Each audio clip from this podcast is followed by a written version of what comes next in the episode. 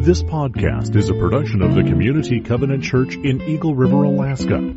A place where real people meet a real God to live in a real world. For more information, visit our website at www.communitycovenant.net. Acts 10 1 through 15. At Caesarea there was a man named Cornelius, a centurion in what was known as the Italian regiment. He and all his family were devout and God fearing. He gave generously to those in need and prayed to God regularly. One day at about three in the afternoon he had a vision. He distinctly saw an angel of God who came to him and said, Cornelius. Cornelius stared at him in fear. What is it, Lord? he asked. The angel answered, Your prayers and gifts to the poor have come up as a memorial offering before God. Now send men to Joppa to bring back a man named Simon who is called Peter. He is staying with Simon the tanner, whose house is by the sea. When the angel who spoke to him had gone, Cornelius called two of his servants and a devout soldier, who was one of his attendants. He told them everything that had happened and sent them to Joppa. About noon the following day, as they were on their journey and approaching the city, Peter went up to the roof to pray. He became hungry and wanted something to eat. And while the meal was being prepared, he fell into a trance. He saw heaven opened and something like a large sheet being let down to earth by its four corners. It contained all kinds of four-footed animals, as well as reptiles and birds. Then a voice told him, Get up, Peter, kill and eat. Surely not, Lord, Peter replied. I have never eaten anything impure or unclean. The voice spoke to him a second time. Do not call anything impure that God has made clean. Acts 10 1 through 15. Hey, thank you. Good morning.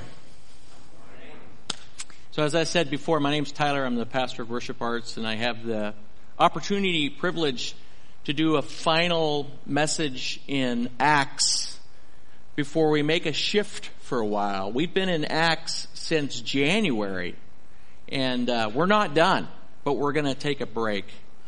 And uh, uh, next week we have a gal named um, Helen Shapiro. I think I've got a picture of her and her book. It's supposed to be an outstanding book. She's going to be coming and sharing a little bit about uh, some of that book, what she has in that book. She's going to be signing books uh, and selling books out in our wel- welcome area after the service. And then um, starting in two weeks, uh, on October 17th, we're starting a new series called 10 Markers of a Healthy Missional Church. Now you may ask yourself, where do we come up with 10 markers? Well, if you're new around here, you may not be aware that we've been a church in transition. We lost uh, our founding pastor, lead pastor, was about, I want to say three years ago now. Two? I think it was three years. Somebody, somebody's going to correct me if I'm wrong. I think it's three. Two? Two. Seems like a long time. I'm getting old.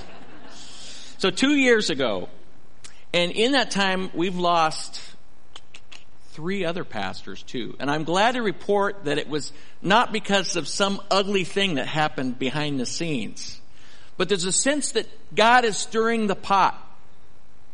Pastor Todd, our new lead pastor, has been here since uh, December 1st. He started, a, we did an Advent series in the Christmas time, and then in January, uh, roughly like the second Sunday or so, we, we started in Acts.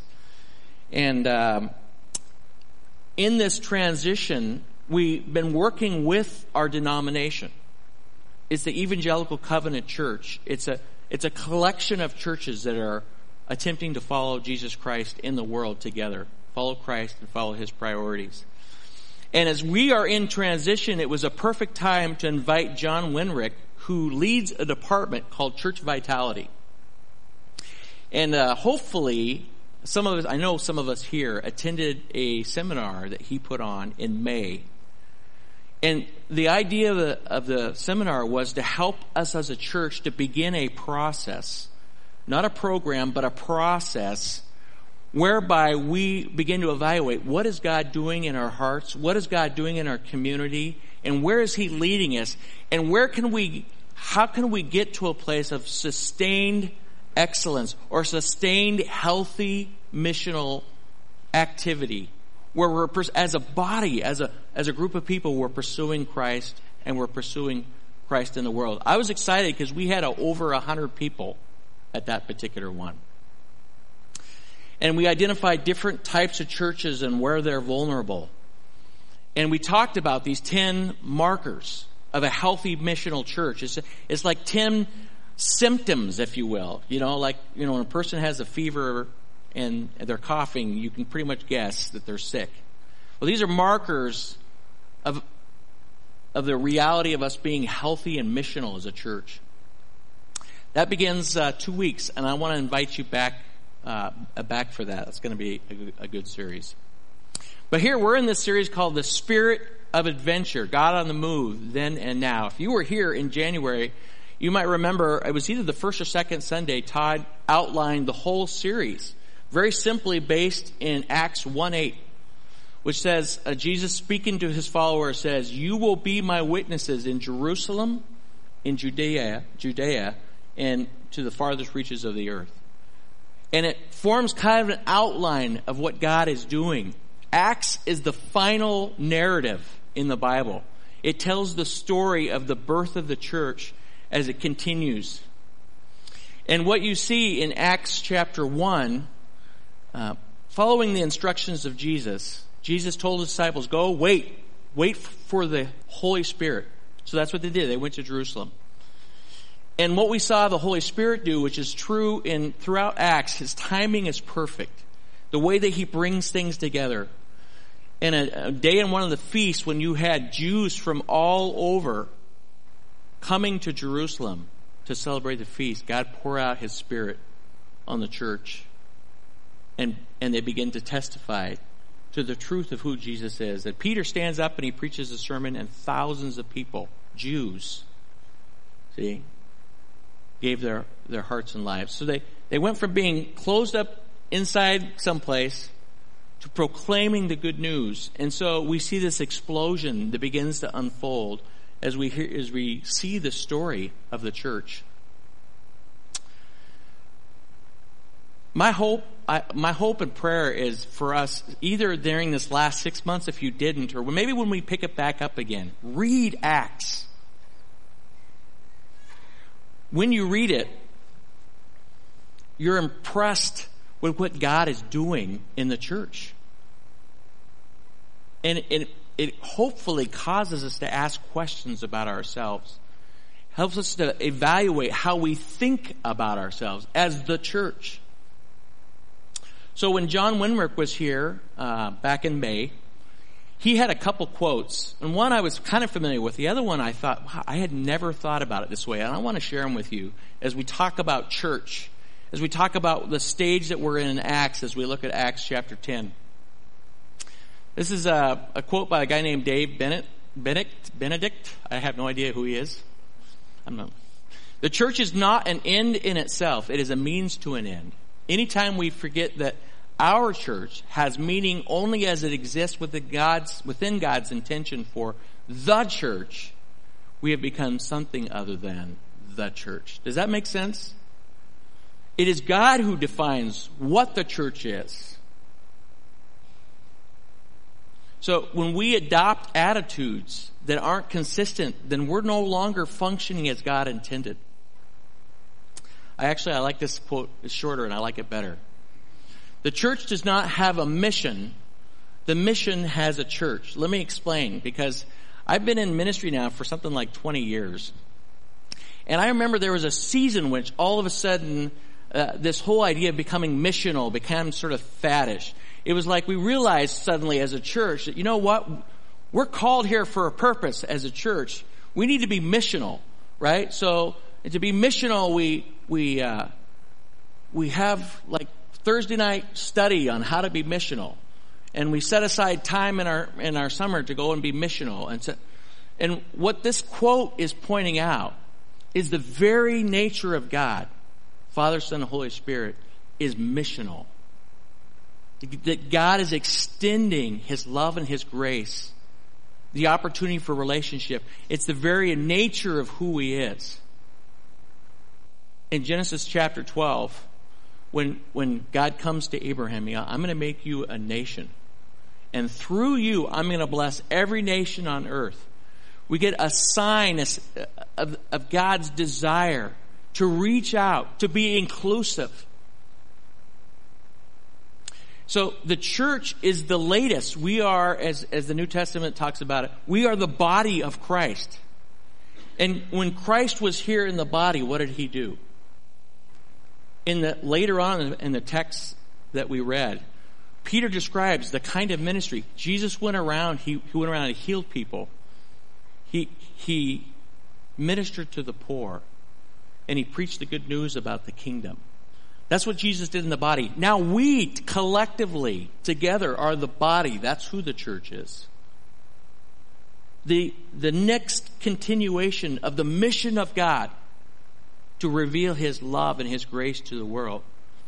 So the church arises out of this innate mission. When we gather here this morning, there's a sense in which we're expressing the very missional nature of who God is.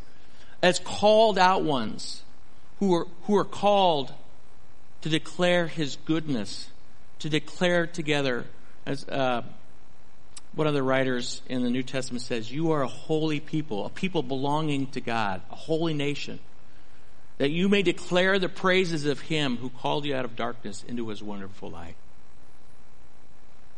See, it's really important when we think about who we are that we have a sense of those overarching truths that we're called together. That God began something in Acts. Let me ask you a question. Are we a part of the same church as what's described in Acts?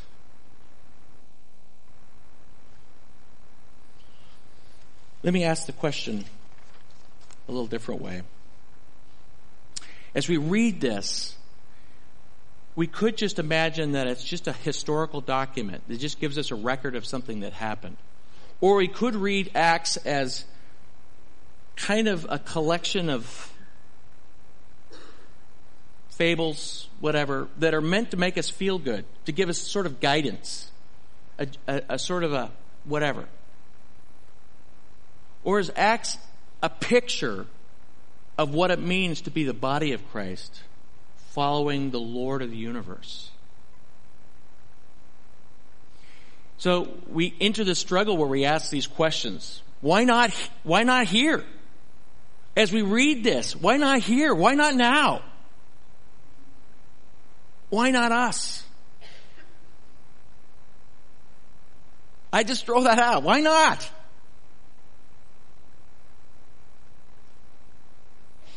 Why not here?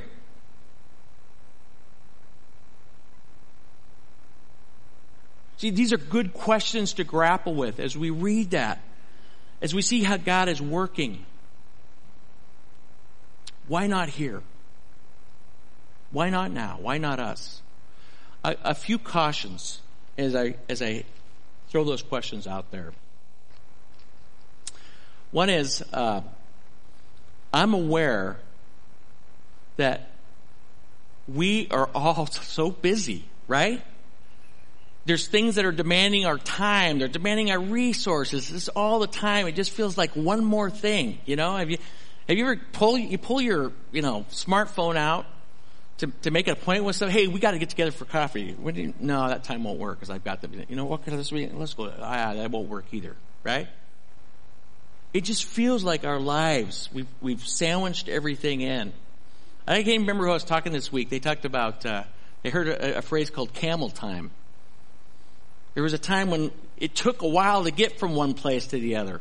In our story today, I mean, Peter, uh, in, in, in the previous chapter, he's got to go and he raises somebody from the dead, but he's got to walk 10 miles before he can do it. Time to be in his thoughts, time to, to relate to the people he's traveling with.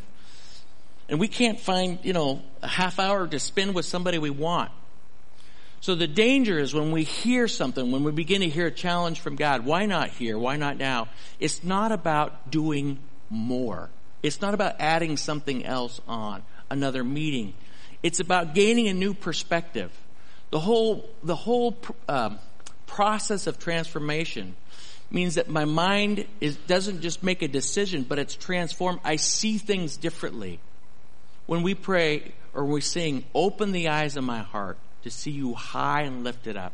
Because when my heart's transformed and I can see that Jesus is really Lord and Master of the universe, I define my reality differently. I make decisions differently. I start spending my time differently. I'm not just simply adding more to-do lists. So when I throw this out for us today, why not here? Why not now? Why not us? I'm not inviting us to add, just start adding things in. I'm inviting us to struggle with those questions. I want to invite us to say, God, what it is about my life? What is it I'm not seeing? Where is my value need to be adjusted? Help me see my existence and how I operate at work, how I operate in my home differently. So that then my, my decisions, how I spend my time, how I, how I interact with my people I know in my church, but how I act and interact with my neighbors begins to be transformed. I'm not suggesting there's not decisions to be made. I want to caution us again against that gut reaction like, oh no, I got to add more to my busy schedule. Our schedules are probably already too busy. Maybe we need a transformation. Maybe we need to see things differently.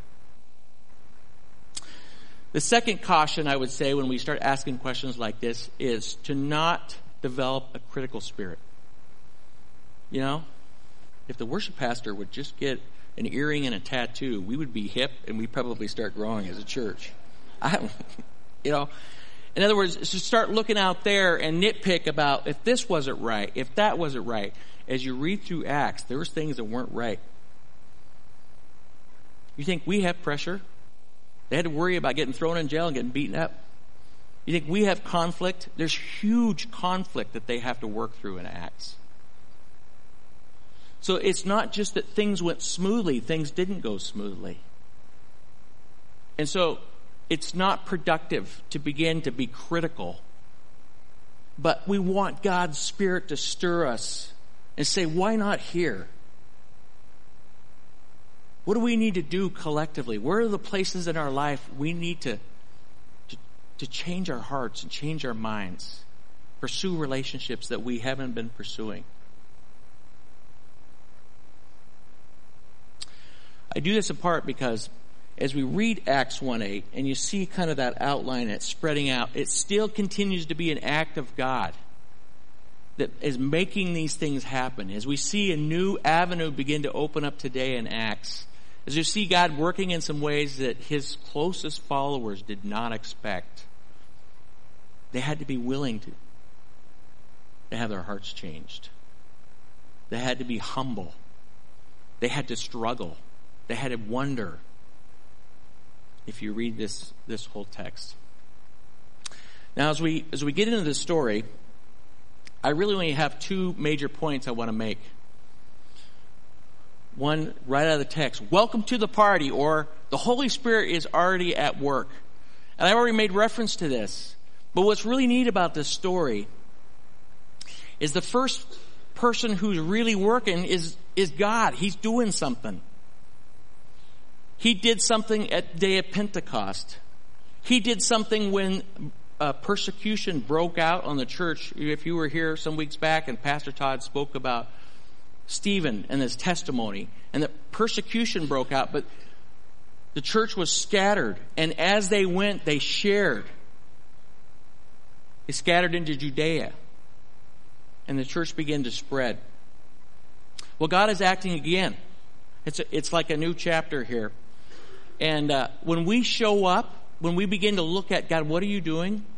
And and I'm glad uh, being a part of this church because I, I and being on staff, I get to hear some of the stories when this is already happening, where this is happening. But I want to invite us all to enter in. See, when we when we start to enter in and say, God, what are you doing? And let me be a part of it. What we find in the process is that God is already at work. In our story here, the Holy Spirit sends a messenger to Cornelius and says, Go and send for Peter. When Peter's praying, this is another day or two later. Peter's praying and, and he falls into trance and he has this vision. And guess what? God's already been at work. So right when he's done with that, already they're there. And so he invites them in for the night. He invites them in as guests. The next day they set out with a, along with a group from, from Joppa. They sent out and they, they meet up with, with Cornelius. And uh, Peter, they have a little exchange there, and he, and he goes in, and, and Cornelius is expecting him. Why? Because the Holy Spirit. So when Peter goes in, what? There's a whole crowd that's already gathered, waiting to hear what God has to say. And as Peter begins to share about Jesus Christ, the Holy Spirit is, is poured out, and it's like a it's like a second Pentecost. Except this time it's not with Jews. It's with these Gentile believers. Those people who haven't been circumcised, people who eat bacon, you know, things like that. And so Peter says, wow, well, what, what, I guess we should baptize these guys. The text says the people with him, they were astonished. So Peter spends a few days with them, and then as we work into the next chapter, he as he heads back, and and rumor gets back to some of the circumcision group, and they want an explanation of what's going on. The party's already started, and the invitation for us is to not see that God is like somehow sitting back and waiting for us to do something, but to enter in and ask God, where are you at work? Where can I be a part of God? If he calls us to, to be with Him in mission. Not to just to go and do mission, but to be with Him in what He's already about.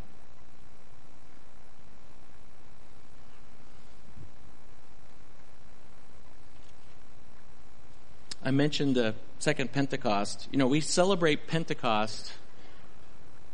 I forget how many, I should know this as a worship pastor, but so many weeks after Easter, we, we celebrate Pentecost Sunday. It was a, it was a huge event. And I mentioned it already. God's Spirit shows up. Uh, people start taking it, talking in tongues. And people are hearing the gospel in language, in their own language from people who didn't know how to speak their language. Powerful things happen. Here's the thing though. Pentecost is the beginning of an age, not just an event. We still are in that age we still can be led by the Holy Spirit. The Holy Spirit still wants to impact our community in deeper ways. We still get to go out and find that God has been at work in people's hearts, preparing them to hear the good news that Jesus is the Savior of the world. It's not a message that is exclusive. See, this is, this is how we get portrayed in our culture. I mean, Christianity is sort of like it's for some people, or it's it's a, it's a religious system that has a social, um, political agenda. It's an exclusive club, only for certain people. The reality is Christianity is very inclusive. When you read Peter's message, he says Jesus came to save everyone, to forgive anyone it's a message of inclusivity of what God is doing, not exclusivity of what we are doing.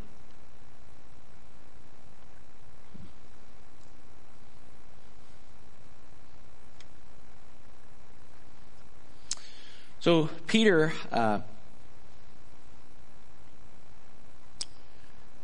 says he, he went up on the roof and they were preparing a meal because he was hungry and he had a vision about food. I want to say this is a point of identification with me and Peter. Oftentimes when I'm hungry, I have visions of food. You know what I'm saying? Actually, it was a trance. It, it, different, a little different. And uh, one commentary I read pointed out, I thought this was really interesting. When I asked the question, why not us? Why not now? One of the things the commentary pointed out, I thought was really interesting, uh, was had to do with prayer. Peter's praying at the non-prescribed time for a Jew to pray. In other words, I take from this that it was a part of who he was. He didn't just pray because it was a religious duty to do at certain times of the day, which Jewish people, there were certain times that it was prescribed to pray. But it's in the afternoon, and, and Peter, he's just up there praying. And uh, what commentary pointed out, there's several times in the in the New Testament when God intervenes, when God speaks, when God reveals Himself. It's in the context of people praying. And so I think, what, wow, what does that say to me about if I want to see God move? I need to be a person who, who prayer is just what I do.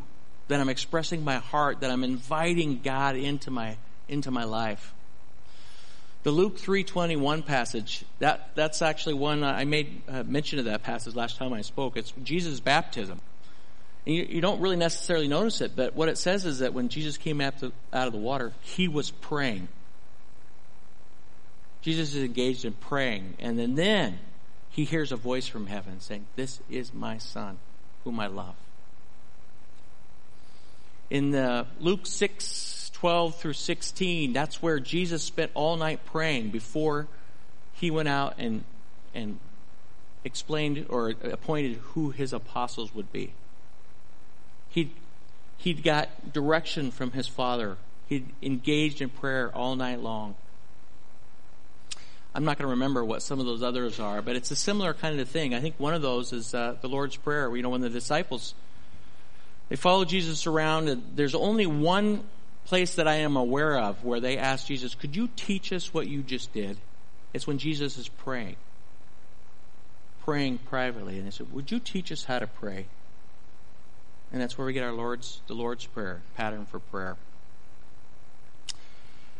So Peter's praying and he gets this vision, which takes me to really my second point, and really it's, it's the main point of this whole passage. Stop looking at the star on your belly. Did you get that from the passage? I did. Stop looking at the star or begin to see others as God does. And this is a reference, of course, to Dr.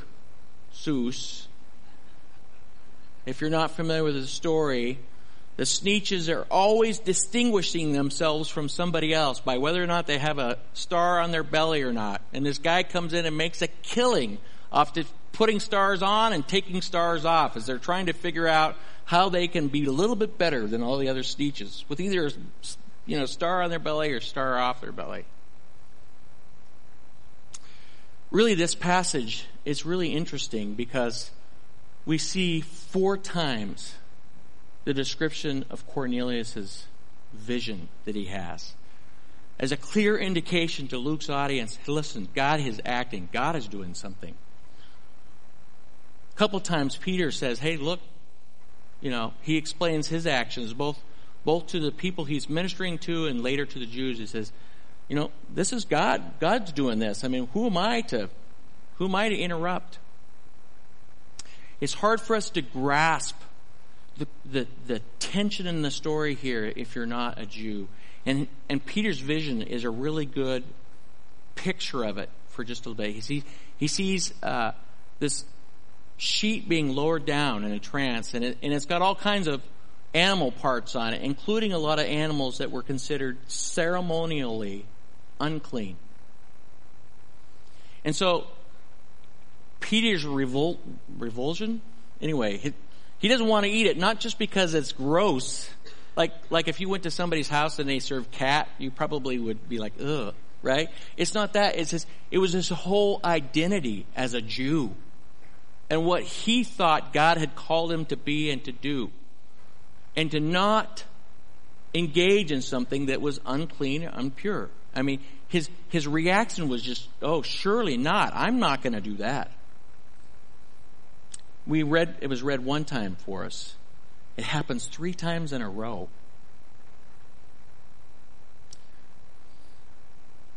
When God came to Abraham in Genesis 12, I mentioned it earlier, he says, I'm going to make a nation out of you, and through you, I'm going to draw all people to myself. I'm going to bless every nation on earth. And one of the ways that God did that is he called Israel out separate to be his people for them to live differently, to be set apart from all other nations, to demonstrate that He was a God of justice, a God of holiness, a God of love.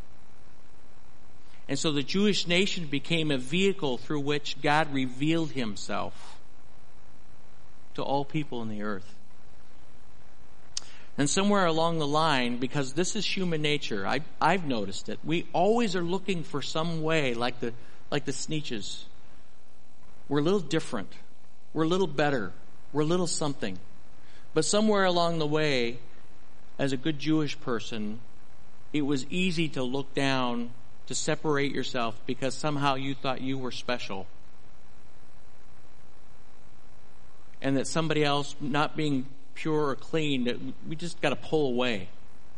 Not as an expression of we need to lift up God our Father, but as an expression that somehow I'm better than you. So Peter has this vision. And in the next moment,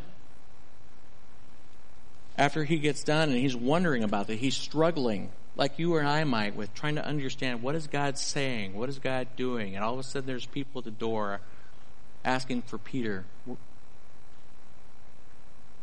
So Peter goes down. It's a couple of attendants of, of uh, Cornelius as well as one of his soldiers, Gentiles. See, Peter's beginning to get the message though, because he invites them in as guests. That's something as a Jew you did not do. You did not share your table with somebody who was a Gentile. And so he, he shares with them, and then uh, he makes a couple of statements in this. I want to make sure I, I get these out.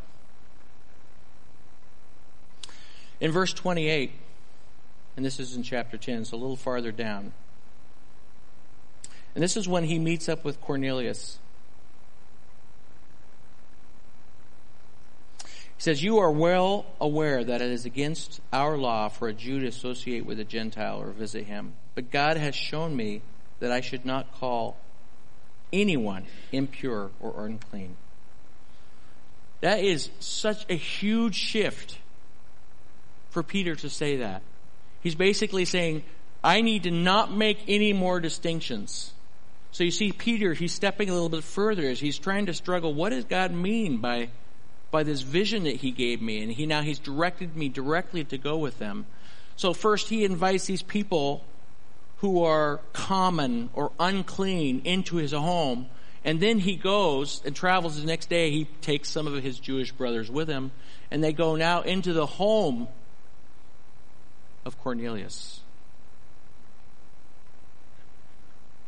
He's a Roman soldier, Italian regiment, they, uh, they lord everything over the Jewish people. He's a, in a sense, their captor. He's a Gentile. Just as another illustration, a couple other illustrations of the Jewish mindset.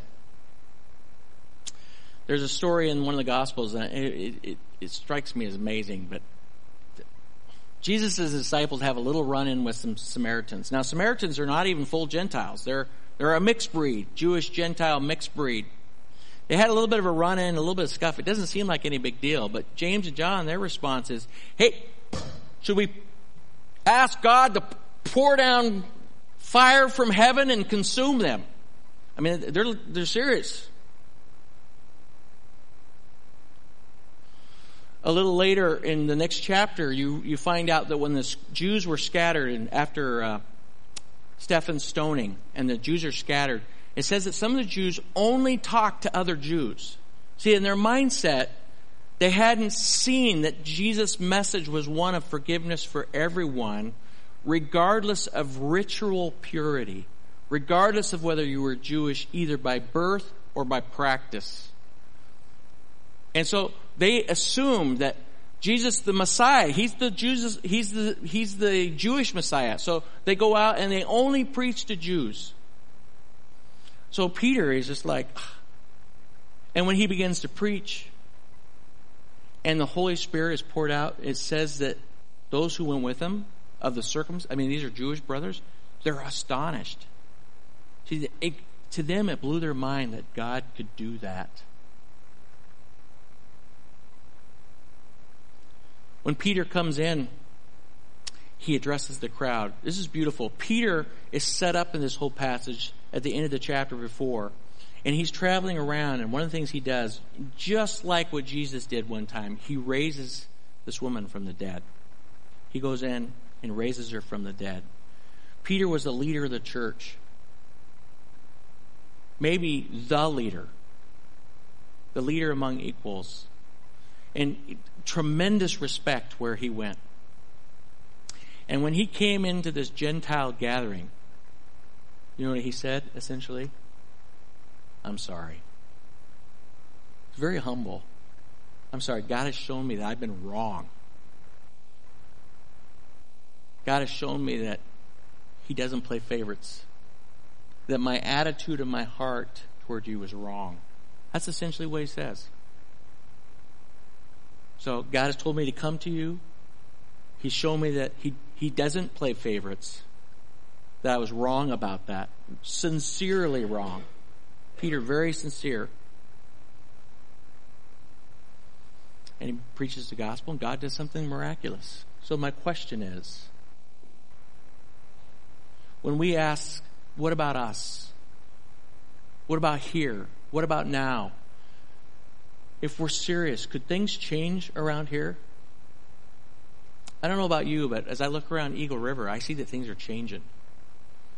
Are we open to who God may bring? Are we open to how God might want to change our attitudes just in subtle ways?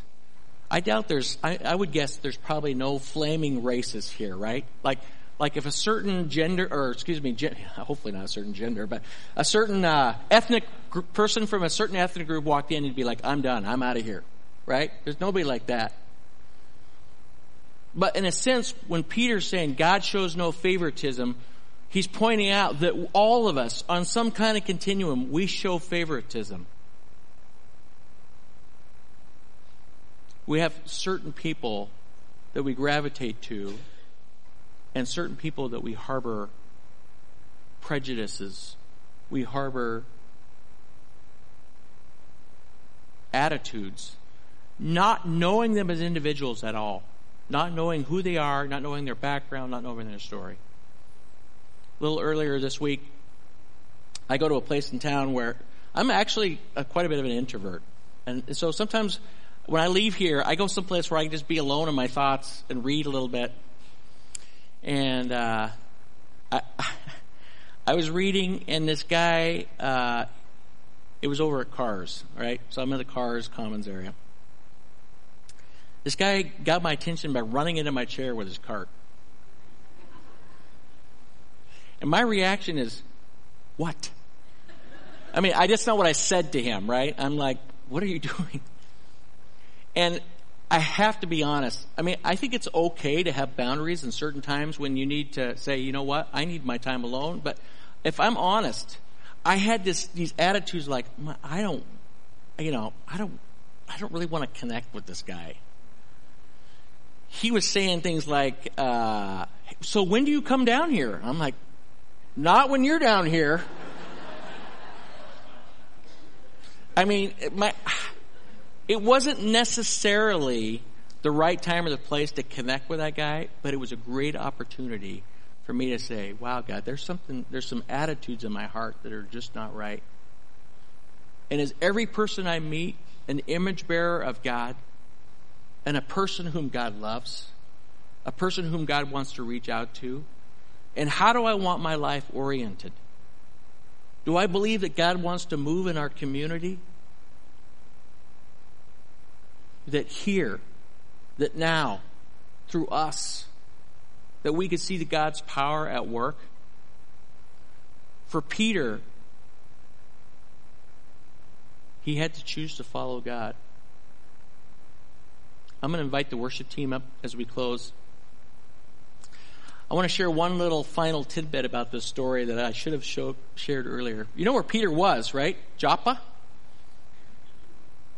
So the last time we had Joppa, we heard that name of that place in the Bible is in the book of Jonah.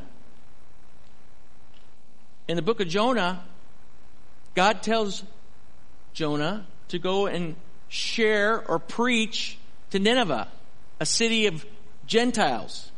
a city of people who are on the outside, an outcasts, people who does not want to receive grace of God. I just wonder in our story if Peter, that clicked with him. He's in a place of decision. As there's something about him says, I don't know about this. And he yields to that, and at some point he says, Who am I to oppose God?